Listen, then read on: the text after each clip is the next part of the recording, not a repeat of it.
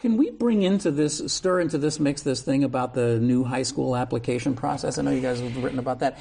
I have this feeling that it's earth shattering, that it's, that it's something really, really big, that 10 years from now we'll look back on that moment and say, this was when CPS really did a huge thing that is either really good or really bad. I don't know, but explain. This please. is total choice. Total choice. It's a choice system. Yes, they're keeping neighborhood high schools, but everybody applying means that we're going into total choice for our high school system. Let's start at the beginning. What is this thing? It is an application that all eighth graders will fill out, every single one of them. Right now, only you elect to do it, and many have criticized that that draws the most motivated families, the wealthiest, most affluent people who can take the time Right. to go visit schools and submit all these applications. Now, every eighth grader will have to do it.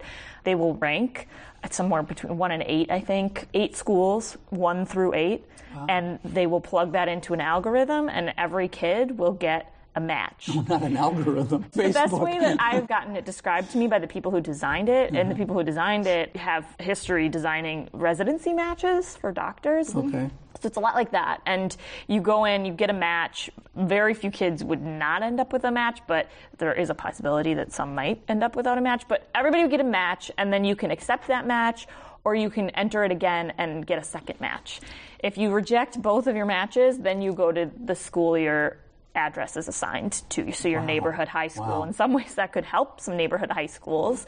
I think the very interesting piece about it, and, and I actually agree that it will be big. And want when we talk about efficiency and what we need in this district and how many schools should we have, there will be a data set to tell us what schools kids ranked what numbers. Yes, yeah. yeah, And we yeah. will be able to see, hopefully the public will, mm-hmm. but the district at the very least will be able to see schools that might be surprises that, oh, we had mm-hmm. a Mm-hmm. lot of people rank this one number 2 mm-hmm. It, maybe there's some something going on there that we should check yeah. out and try to replicate. And my understanding is you're not even necessarily applying to just the whole school. You're applying to maybe special programs that are Within the within the school. school. So there might be a school that overall on the whole doesn't seem to be impressive by its numbers, but they've got oh. something special going on inside oh. that building that has amazing graduation rates, that's doing spectacular things with its kids. So, I mean, I think that's where the surprises are going to pop out. These little, build, you know, program within the building. Of course, situations. the danger is like what what principals are worried about is what if Nobody picks you. nobody picks you?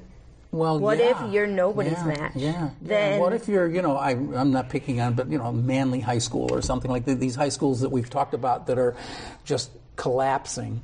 I mean, look, even with the, you know, your still neighborhood schools, what only like 50 kids are there now. Mm-hmm. Right, right. And if those 50 kids had filled out an application, would they be there? This might be actually, you know, it, it might get around like closing a school because kids might close it themselves. So maybe, uh, maybe this is, I don't know, Darwinism or something, right? Maybe, maybe they're creating a system where they don't have to close these schools; the public will close them for them. The other side of this that, you know, Janice Jackson, the chief education officer, says, well, this is going to be great because everybody will choose their school, so they'll have ownership, they'll be happy to be there, and that mm-hmm. kids do better.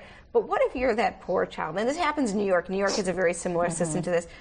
Who you put down eight choices, uh-huh. and your letter says, you have no matches. I mean, that's got to be a devastating That feeling. would- I mean, that'd not just that you didn't get your into the top school in Chicago, but you Right, wrote right, eight places and you you aren't in any of them. That's very sad. Could that happen? Oh yeah, it happens in New York. happen, They yeah. have like then they have like this fair after like the whole matchings, the school fair for the unmatched, Oh, oh, oh, that's awful. where there are still spaces. Oh. And I think there's certainly there will be kinks because what happens if you move here? And I'm sure the district, you know, is thinking through some of this. Like, God, I hope they are. But yeah, you're going to have unmatched kids. You're going to have kids still showing up on the first day, being like, well, "Where do I go?" and and uh, you've written. I know that there's a question about charters, right? The charters aren't necessarily. Well, not all of them are in right now. Mm-hmm. Several have volunteered and said, great, we're in. And the issue with the charters is each charter chain has a different application process. They frequently have different deadlines. With some, um, you know, multi-campus operators, you have to apply to each campus that you're interested in. I mean, if, if you're talking about a choice between a district-run school and a charter, that's a ton of work and a lot of details to keep track of. So Yeah. Of the charters that have agreed to be in, and no one will say who they are yet, you know, that'll make life easier for kids and parents because now you're talking about one deadline and one place to go to fill out mm-hmm. all of your papers to get in. Mm-hmm. Now, Janice Jackson has said she's going to work with the willing first, the coalition of the willing, and then she's going to sweet talk a little bit, mm-hmm. and then ultimately, it sounds like she wants to use um, the charter's renewal process to coerce any stragglers to join this so that Wow. I mean how, how many years could that be within Written the next into their four or contracts, five years at basically, the yeah. most it Yeah. sounds like everyone will be in That's uh, Lauren Fitzpatrick. She's with the Chicago Sun-Times. Sarah Karp is also here from uh, WBEZ, and Becky Vevea also here from WBEZ.